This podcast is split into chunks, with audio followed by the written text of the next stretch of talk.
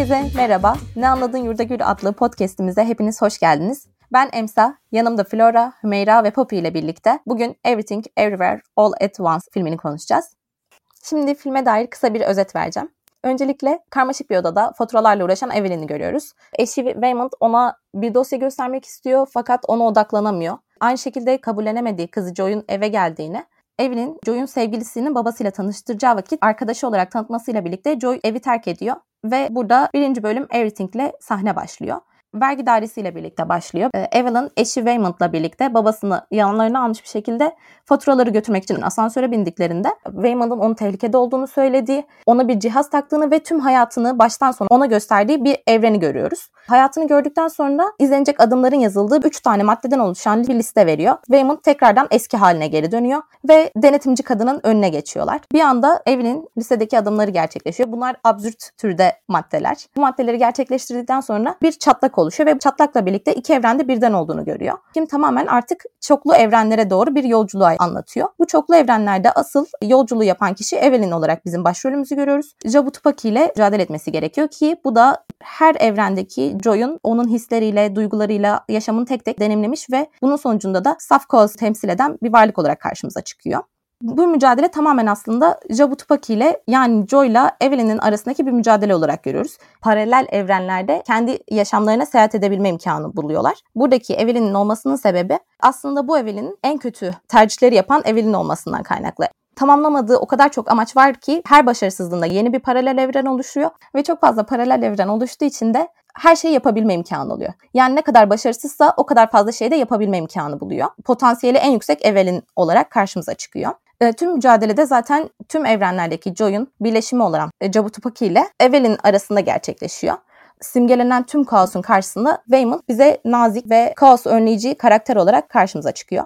Kısaca bu şekilde sizlerin genel görüşleriyle filme devam edelim. Flora sen ne düşünüyorsun? Önce filme verdiğim puanı söyleyeceğim ve bir daha bu konunun sorgulanmasını asla istemiyorum arkadaşlar. Niye açıklayamayacağın tercihler mi yapıyorsun Flora'cığım? Asla. Ben içinden geldiği gibi puan veriyorum. Bunun yargılanmasına, sorgulanmasına kesinlikle karşıyım. Haddimizi bilin falan gibi gereksiz çıkışlar yapmayacağım. Benim puanım arkadaşlar 6. 6 puan verdim. 6 puana şaşıranlar olduğu gibi fazla bile diyen bakışlar görüyorum ben. Bence dinleyenler arasında da bu olacak. Çünkü baktığımda gördüğüm genelde insanlar ya çok seviyorlar ya da hiç sevmiyorlar. Yani bunun neresini sevmişler falan oluyor insanlar. Ama seven de çok seviyor. Onun farkındayım. Benim düşüncelerim de şu şekilde. Ya film güzeldi aslında. Belki birazcık hani şimdi Oscar sonrasında izledim ben. O yüzden 7 Oscar hak ediyor muydu düşüncesinden kurtularak da çok izleyemedim galiba ama yine de eleştirel bakmamaya çalıştım. Çünkü zaten bence efektler çok güzeldi. Yani seyir zevki vardı. Onda onu asla itiraz edemem. Bence gayet güzeldi o anlamda. Zevkliydi. 2 saat 20 dakika gibi bir şey film ama yani zevkle izletti. Sadece ben bu çoklu evren tarzındaki filmleri zaten çok fazla sevmiyorum arkadaşlar. Çok geniş bir şey sundum size ama ben bu tarz birkaç film daha vardı. Şimdi ismini verecek olsam bir tane var ya mesela Mr. Nobody.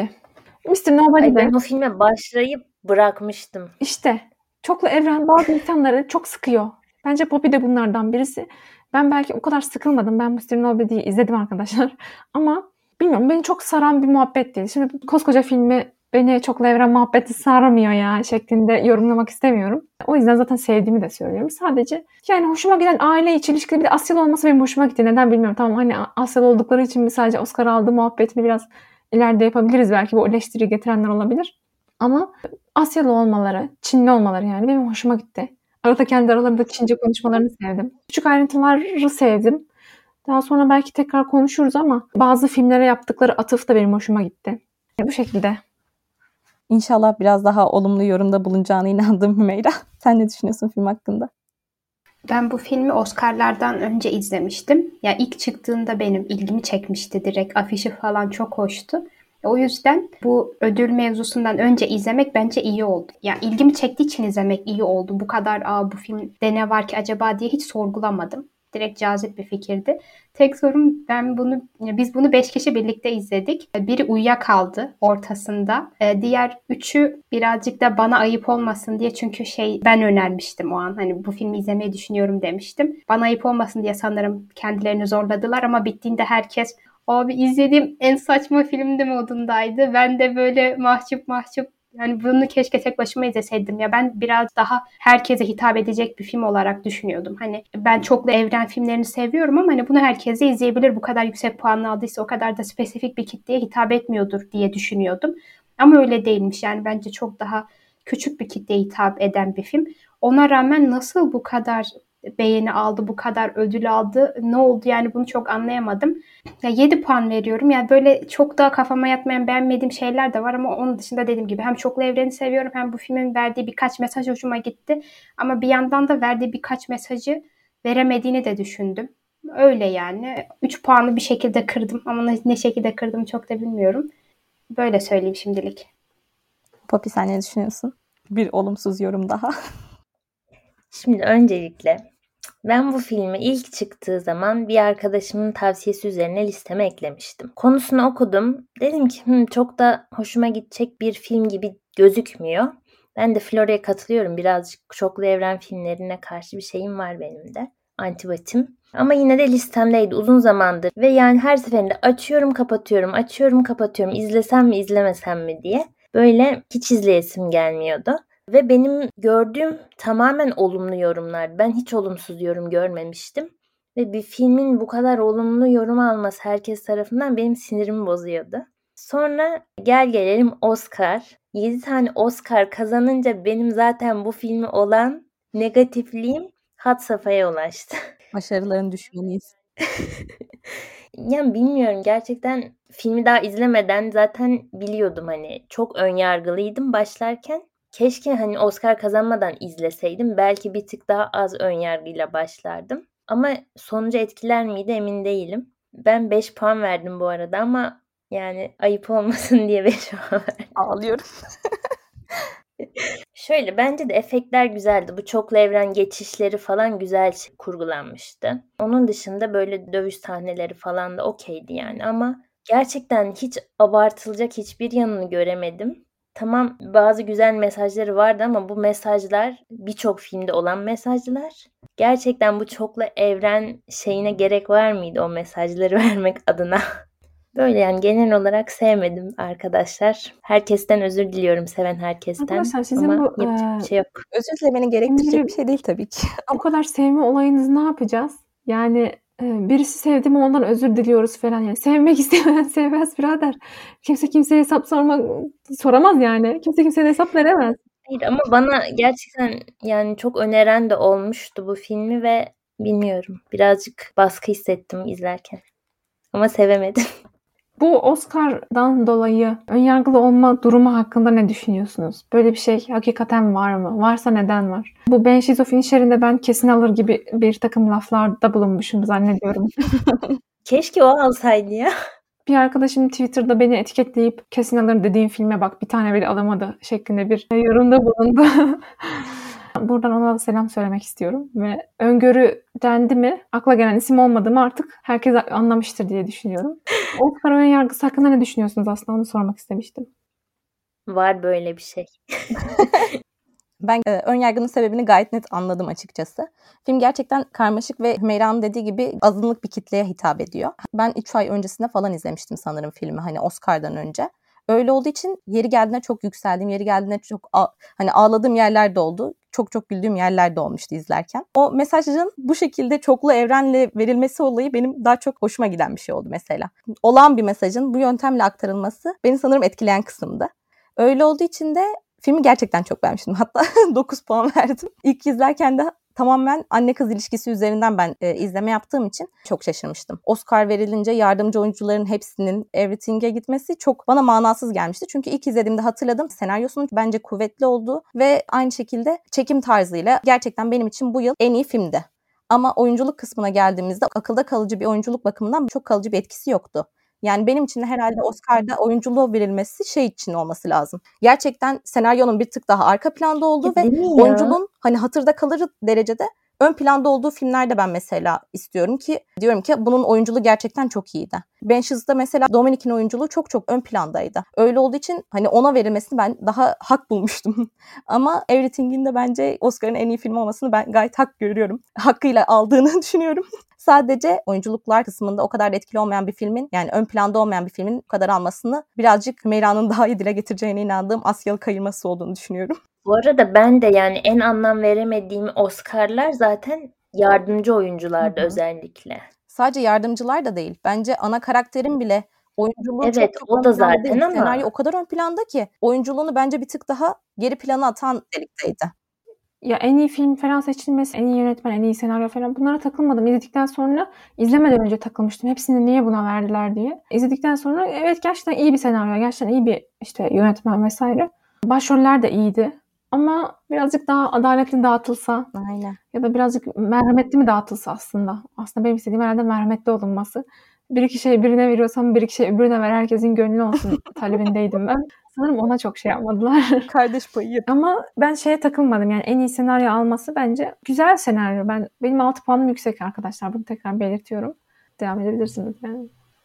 Ben de Emsa senin dediklerine katılıyorum. Yani genel olarak sizin dediklerinize de en iyi film almasına şaşırmadım. Yönetmenlerin ödül alması da bence çok doğaldı. Ya bir de ya şu an kriterleri tam olarak ne bilmiyorum ama bu film iyi yönetilmiş. Tek şey açısından değil bizim son gördüğümüz haliyle değil ama tüm o sürece de bakıldığında yani bu adamlar bir hikaye yarattı ve de bu hikayeyi ya hem kendi kişisel hikayelerini de pazarladılar bu son birkaç ayda. Yani en azından ben maruz kaldım bu hikayeye.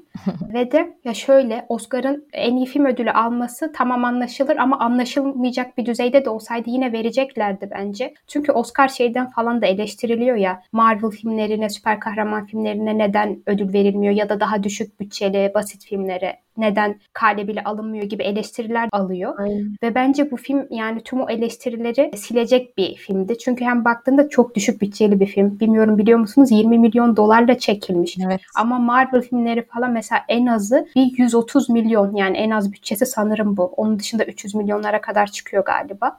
Onun dışında çeken ekip ya mesela bu visual effects'e falan uğraşan kişiler YouTuber'lar. 5 tane YouTuber'la falan anlaşmışlar ve bunlar pandemi zamanında çok daha böyle ücretsiz software programlardan hazırlamış bu görüntüleri. Yani böyle bir hikayesi var. Daha sonra zaten oynattıkları oyuncular çok özenle seçilmiş. Yani hani onlar da bir hikaye anlatıyor her biri. Zaten Oscar'da da diğer BAFTA'da falan da yani hikayelerini güzel pazarladılar bence. Böyle bakınca çok tutar. Yani sen o iki saat filmi izledin kalktın gibi bir şey değil. Ama genel olarak böyle sana bir dünya sunuyor ve de hani şeyi de çok başarılı yapmışlar. Waymond'la Evelyn'in mesela gerçek hayattaki filmleriyle bile ve de işte tecrübelerini bile filme aktarmışlar. Yani hani baktığında çok özverili bir film bu açılardan. Hı hı. Ya o yüzden ya ben çok iyi pazarlanmış bir film olduğunu düşünüyorum. Ama bunu hani altı boş mu o da değil. Ama sadece ne kadar iyi de olsa bu kadar pazarlanmasa bugün bu filmi bu şekilde konuşuyor olmazdık.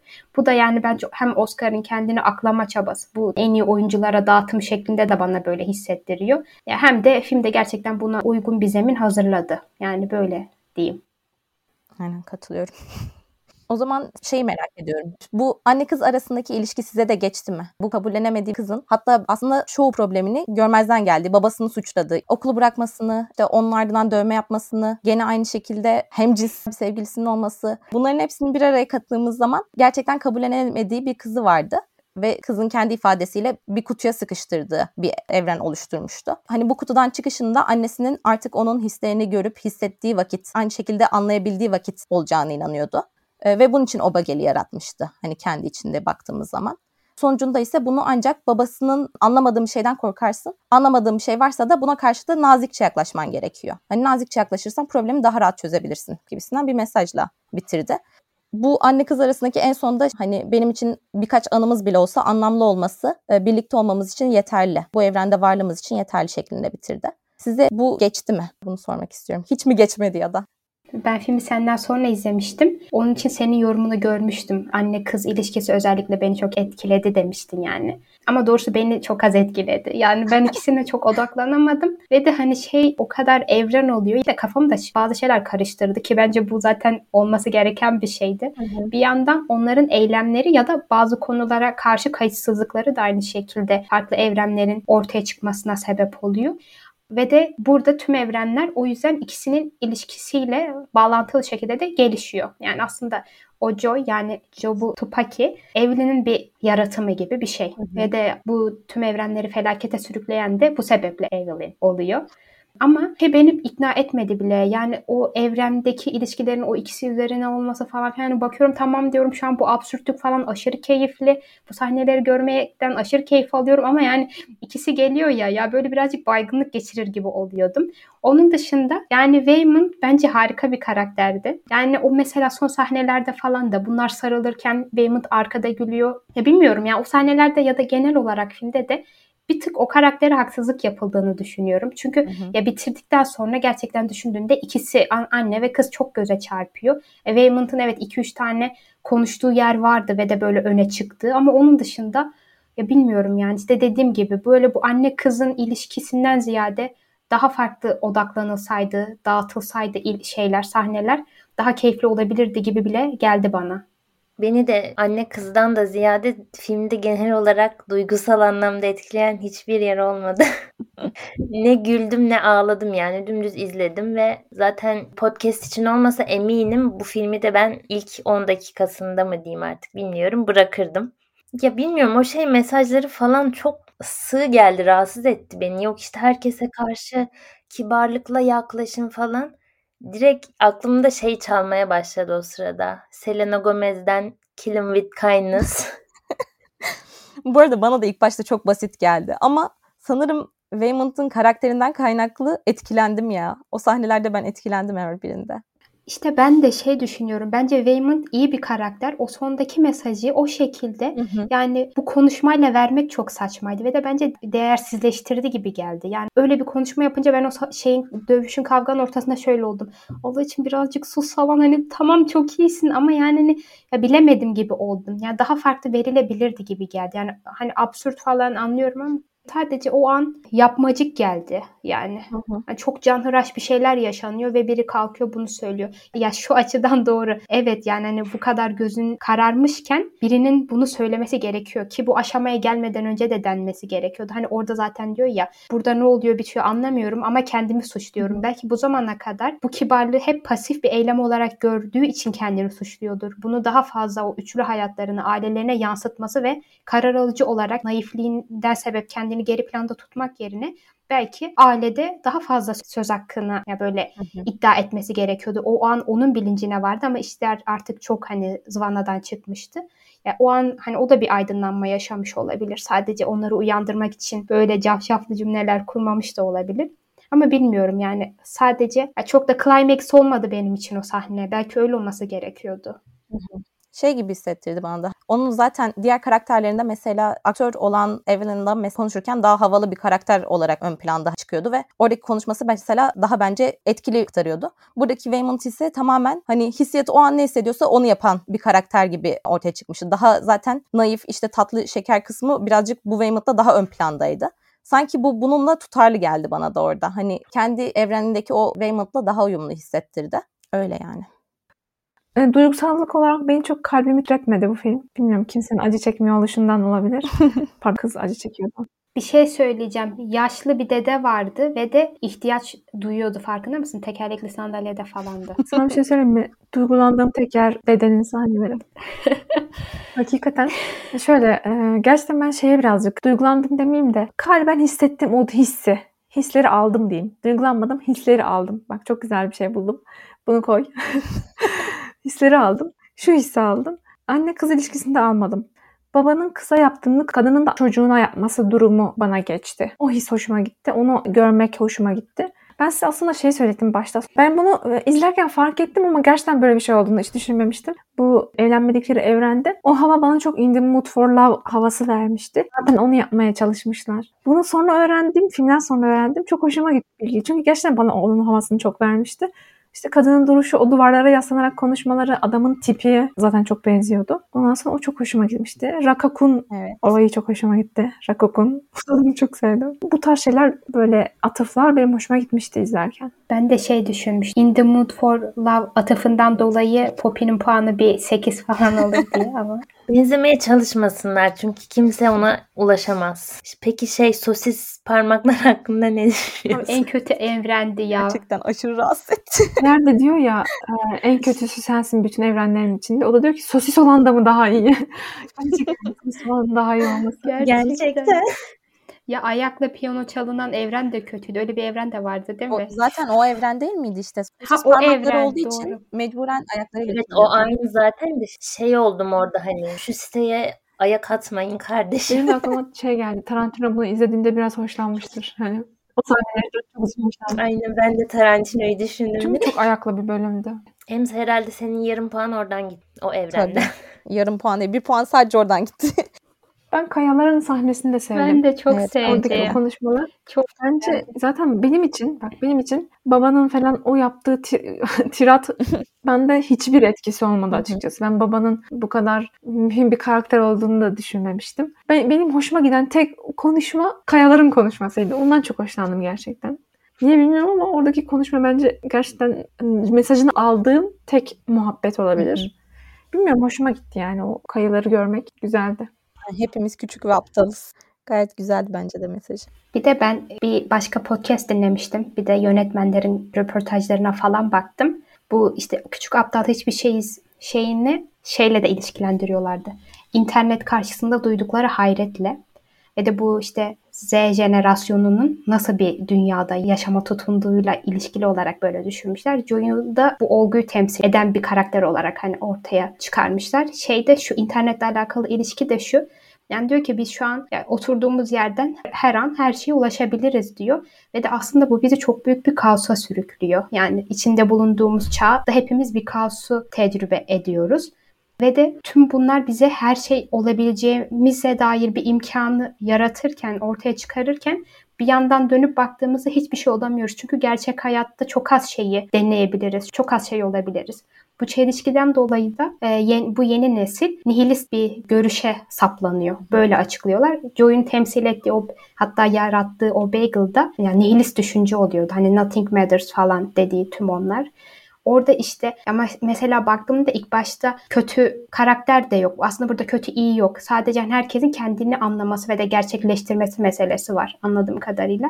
Şimdi Joy bir nihilist uçtayken şey de diğer nihilist uçta aslında annesi de. Çünkü onun nazarında da her şey anlamsız ve de önemsiz. Kendi dahil olmak üzere ve hatta daha hiç evrenler arası yolculuk yapmazken bile kendi bu haliyle çok kıymetsiz olduğu hissinde ve de hani eşi olsun, yaşantısı olsun, kızının üzerindeki otoritesinin sürekli böyle sınanmasıyla ortaya çıkan o diğer başarısızlıklar olsun, babasının gözündeki şey o da hiçbir şey olduğunu hissediyor.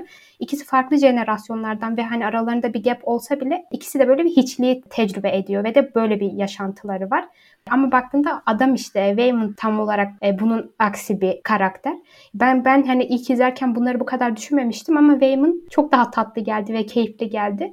Diğer ikisi de Joy ile alakalı da şunu düşündüm. Yani gerçekten e, annesinin onu anlayacağına yüzde yüz eminim. Mesela babasıyla aralarında böyle bir şey de geçmiyor. Yani babasının dünya görüşüyle tatmin de olmuyor. Mesela derdini babasına da anlatmaz. Belki anlatsa oradan da hani iyi hissedecek ya da babasının tarafından anlaşılmak da bir şekilde yarasına çare olacak. Ama bence kendisiyle annesini o kadar bütün olarak görüyor ki ve de annesinin onu anlaması ve de annesinin dilinden dünyayı anlamak çok önemli.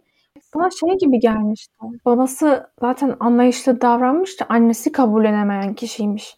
O yüzden problem anne ile kız arasında gibi ben anlamıştım filmde. Ya baba ya açmadığını anlamadım. Yani ilk izlerken de ikisinin o duygusal hani o onu kabul etti etmedi geriliminden ziyade kızın dünyayı anlamlandırma çabası ve de anlamlandıramama hali ve de bu annesi belki ona çare olur. Çünkü diğer evrenlerde aslında baktığında annesi onu kabul etmiyor diye bir şey yok. Tamam ilk onu ortaya çıkaran Alpha Evelyn onun üzerine bir şeyler yapmış yapmış ve de en sonunda bu ultra bir e, güce sahip olmuş. Böyle bir şey şey var. Yani ondaki potansiyeli çok gördüğü için beklentisi Aynen. de çok yüksekti ve onların hiçbirini gerçekleştiremeyince kız tamamen dağılmış oluyordu. Aynen. Ama tüm bu internetle şunla bununla da alakalı olarak yani onun Z kuşağını temsil eden bir karakter olarak gördüğüm şeyde diyorum. Yani bu nihilist görüşün diğer bir karşılığını annesinde de görüyor. Yani annesi de aslında hayata onun kadar, onun baktığı pencereden bir şekilde bakıyor. Ve de işte annesinin onu anlaması orada çok önemliydi. Oysa ki tam zıttı bir yerden bakan babasının görüşü onu tatmin etmiyordu bence. Yani hani orada duyduğu sadece duygusal bir ihtiyaç gibi değildi o yüzden hani belki de bir ölçüde hani bunu düşündüm. Zaten şey diyordu ya hani evrenlere son vermek amacıyla değil bu bagelik yapmamın sebebi kendime son vermem. Sana göstermemin sebebi ise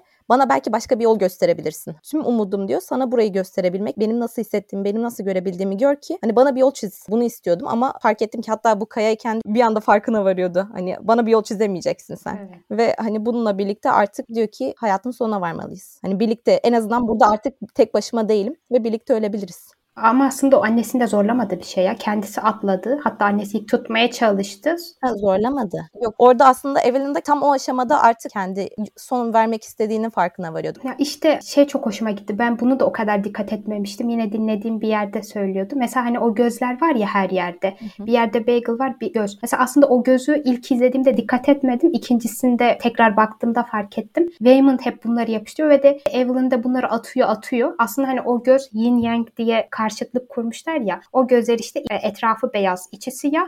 Bagel'ın etrafı siyah, içi beyaz. O zıtlığı onların nazarına sunan da Waymond oluyor ve de hani aslında kendini anlaması ya orada Evelyn aslında Jobu Tupaki'yi yenmiyor. Hani kendine dair bilince varıyor. Aslında onların hepsini uyandıran da Waymond. Yani hani baktığında o küçük göz detayı bile bence hani keşke bu şekilde onu anlamış olsaydım ilk izlediğimde. Hiç o tirada gerek kalmasaydı. Ama o göz detayı bile tek başına bilmiyorum. Waymond'ı çok böyle tatlı bir karakter yapıyor. Yani sonunda da bir şeylerin üzerine hala göz koyuyor falan. Oralar çok hoşuma gitmişti mesela. Yani aslında tüm dünyayı anlayış şekillerini değiştirmeye çalışıyor. Hani o karakterle birlikte. Öyle olduğu için benim de favori karakterim Waymond'dı. Ya şey not almışım. Ya filmde bazı ayrıntılar vardı değişik böyle. Mesela şey demişti. Kağıt kesiği yapmaya çalıştığı zaman vardı ya parmak aralarına. Orada diyor ki kağıt kesiği sadece istenmediği anda oluyor. Yani böyle küçük şakalar bırakmışlar sanki işte filmin arasında. Bazı müstehcen sahneler de aslında tamamen şaka maksatlıydı. Ve bence güzeldi yani. şey izlemesi söyleyeceğim. zevkliydi. O sahnelerde yönetmenlerden biri oynuyordu. Gözlüklü adam var ya beyaz sakallı. O bir, bir yönetmen. Bir tanesi de Asyalı. O da şeyde hatırlıyorum ama başka sahnesi de vardır belki. Son dövüş sahnesinde kafasında yine o bagel gibi bir şey olan Asyalı bir gözlüklü adam vardı. Sanırım o da diğer yönetmen. Herhalde e, bütçeden tasarruf edebilmek adına e, maliyetten böyle yapmışlar. Kendileri Bazen oynamışlar. böyle küçük sahnelere girmekten çok zevk alıyor yönetmenler. Daha parçası Belki hissettim. onlar da böyle bir Tenli. Bir de şey bir yer vardı hani diyordu ya artık kimse komşularına güvenmiyor. Hani kahvenin tadının farklı olduğunu farkındasın değil mi falan gibi. Şey hatırlıyor musunuz repliği? Orada dediği şeyler aslında şu an bizim günümüzde yaşadığımız şeyler ve sanki şey diyor hani gözünüzü açın burada bir şeyler dönüyor bir tuhaflık var der gibiydi. Orada dediği şeylerin aslında bizim hepimizin yaşadığı şeyler olması çok enteresan gelmişti bana. Evet. Hani Modern dünya ile bana da öyle geldi. Şey kısmı da mesela bu internetle de bağlantılı belki. Diyor ya Joy o kadar fazla dünyayı deneyimledi ki artık ahlaktan yoksun. İşte tamamen nesnel gerçekliğe karşı onun için artık hiçbir gerçeklik kalmamış. Buna birazcık bu internetin ne kadar çok maruz kaldıkça gördüğümüz şeylerden kaynaklı, deneyimlediğimiz şeylerden kaynaklı biraz biraz yozlaştığımızın da bir işareti gibi. Bir de böyle anne kız ilişkisini tartıştık aslında ama annenin bazı şeyleri kabullenmesinin film boyu sürmesi de bence çok komik ve gerçekti.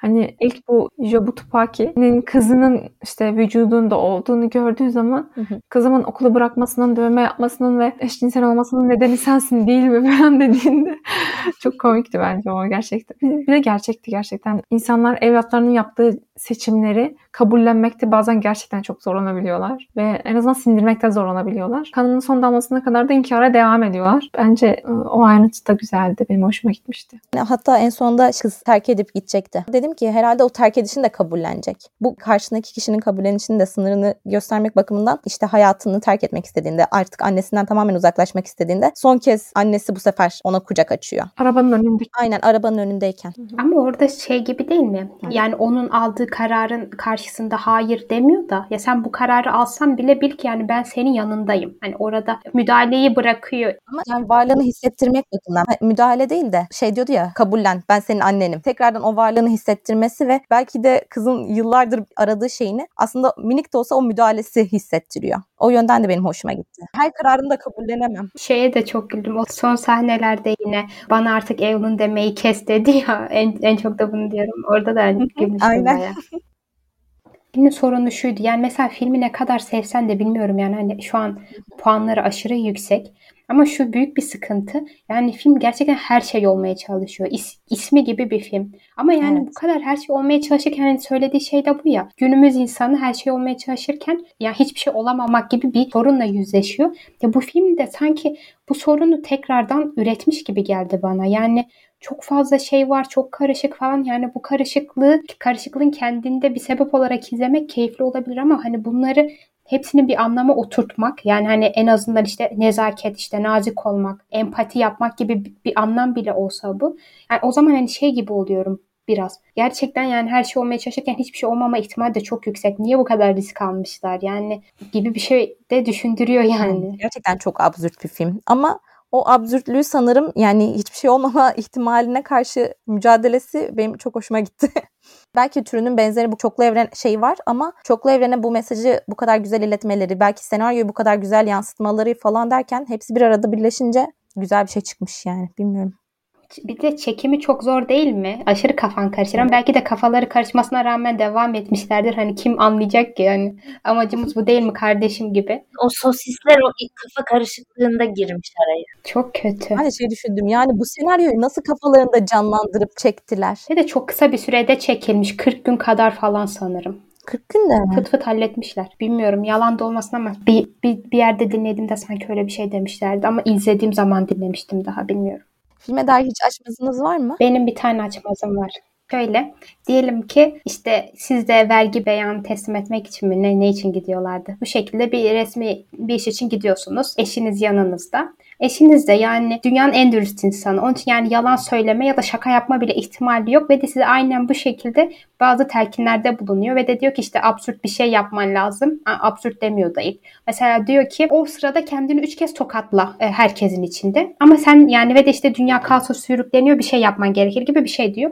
Eşiniz ama gerçekten yalan söyleyen de biri değil. Ne yaparsınız? Kendinizi tokatlar mısınız yoksa Yani eğer tokatın sınırını belirtmemişse minik vuruşlar yapabilirim. Anlaşılmayacak şekilde. Ama olmadı dedi. Gerçekten sıkı bir tokat istediğini e, tekrar bir uyarı verilirse orada mı yapmam lazım yani? Lavaboya gidemez miyim? orada orada hayır hayır orada ya yaparım o zaman. Ha ya da şey diyor masaya çıkıp dans et Ya, onu diyor. yapamam. Masaya Ya çıkıp dans et tamam bu daha iyi. lazım. Şaka, şaka olmadığına Şaka- inanmam lazım. Asla yapan biri değil. Dünyanın en dürüst insanı. Ya o kadar eminsin ki yani bu e, asla yalan söyleyecek biri değil ve sen diyor ki çıkıp dans et. Tavuk dansı yap diyor. Bilemedim. Siz- Diyorum ki dünyanın sonu geliyor ya. Allah Allah. Dünyanın sonu geliyorsa yaparım. Gelmesin tamam ama Ama orada bak kadın hiç inancı yoktu. buna ikna olur muydum onu Aynen. bilemedim. Kadın ona mesela ilk başta inanmıyordu. Ama, ama Ama kadın şeyden yaptı bu dediklerini. Asansörde e, o fark etti bir Aynen. gariplik var. Ondan sonra onun dediğini uyguladı hakikaten. Aynen. Yoksa yapmazdı. Ama sizde gariplik olmadı. Öyle düşünün. O anda sadece eline notu iliştirdi. Sadece sözü yani. Tek e, şeyiniz bağlayıcı şeyiniz sözü. o zaman. İnanmazdım ya. Ne saçmalıyorsun derdi. Ya şaka yaptığını düşünüyorum. Ve de film burada biter. Şey kısmı da güzel değil miydi? Filmi orta yerde bitirmeleri. Kadının ölüp ondan sonra filmin son yazısı çıkıp sonra tekrardan evrenlere göç. Onda da demiş ki yönetmenler artık günümüzde insanlar izlediği şeylerin ne zaman biteceğini, ne olacağını, ne bit hepsine dair bir bilinçle izliyorlar. Biz bunu yıkmak istedik. Yani o an artık bilemesinler ve de tamamen karmaşaya girsinler. Ben gerçekten şok olmuştum bu arada izler. Dakikaya falan böyle bir yeltendim ne oluyoruz Ben diye. çok sık dakikaya bakan birisi olduğum için anladım. Devam edecek. Bunu düşünememişler bak. Beni hesaba katamadılar. Böyle şaşırtırım onları da. Değil mi Flora'cığım? Ben böyle biriyimdir. O zaman son olarak filme dair tüm önyargıları yıkarak bir kez olsun bence izleyip şans vermeniz lazım. Bizi dinlediğiniz için teşekkürler. Haftaya görüşmek üzere. Güle güle. Hoşçakalın. Görüşmek üzere.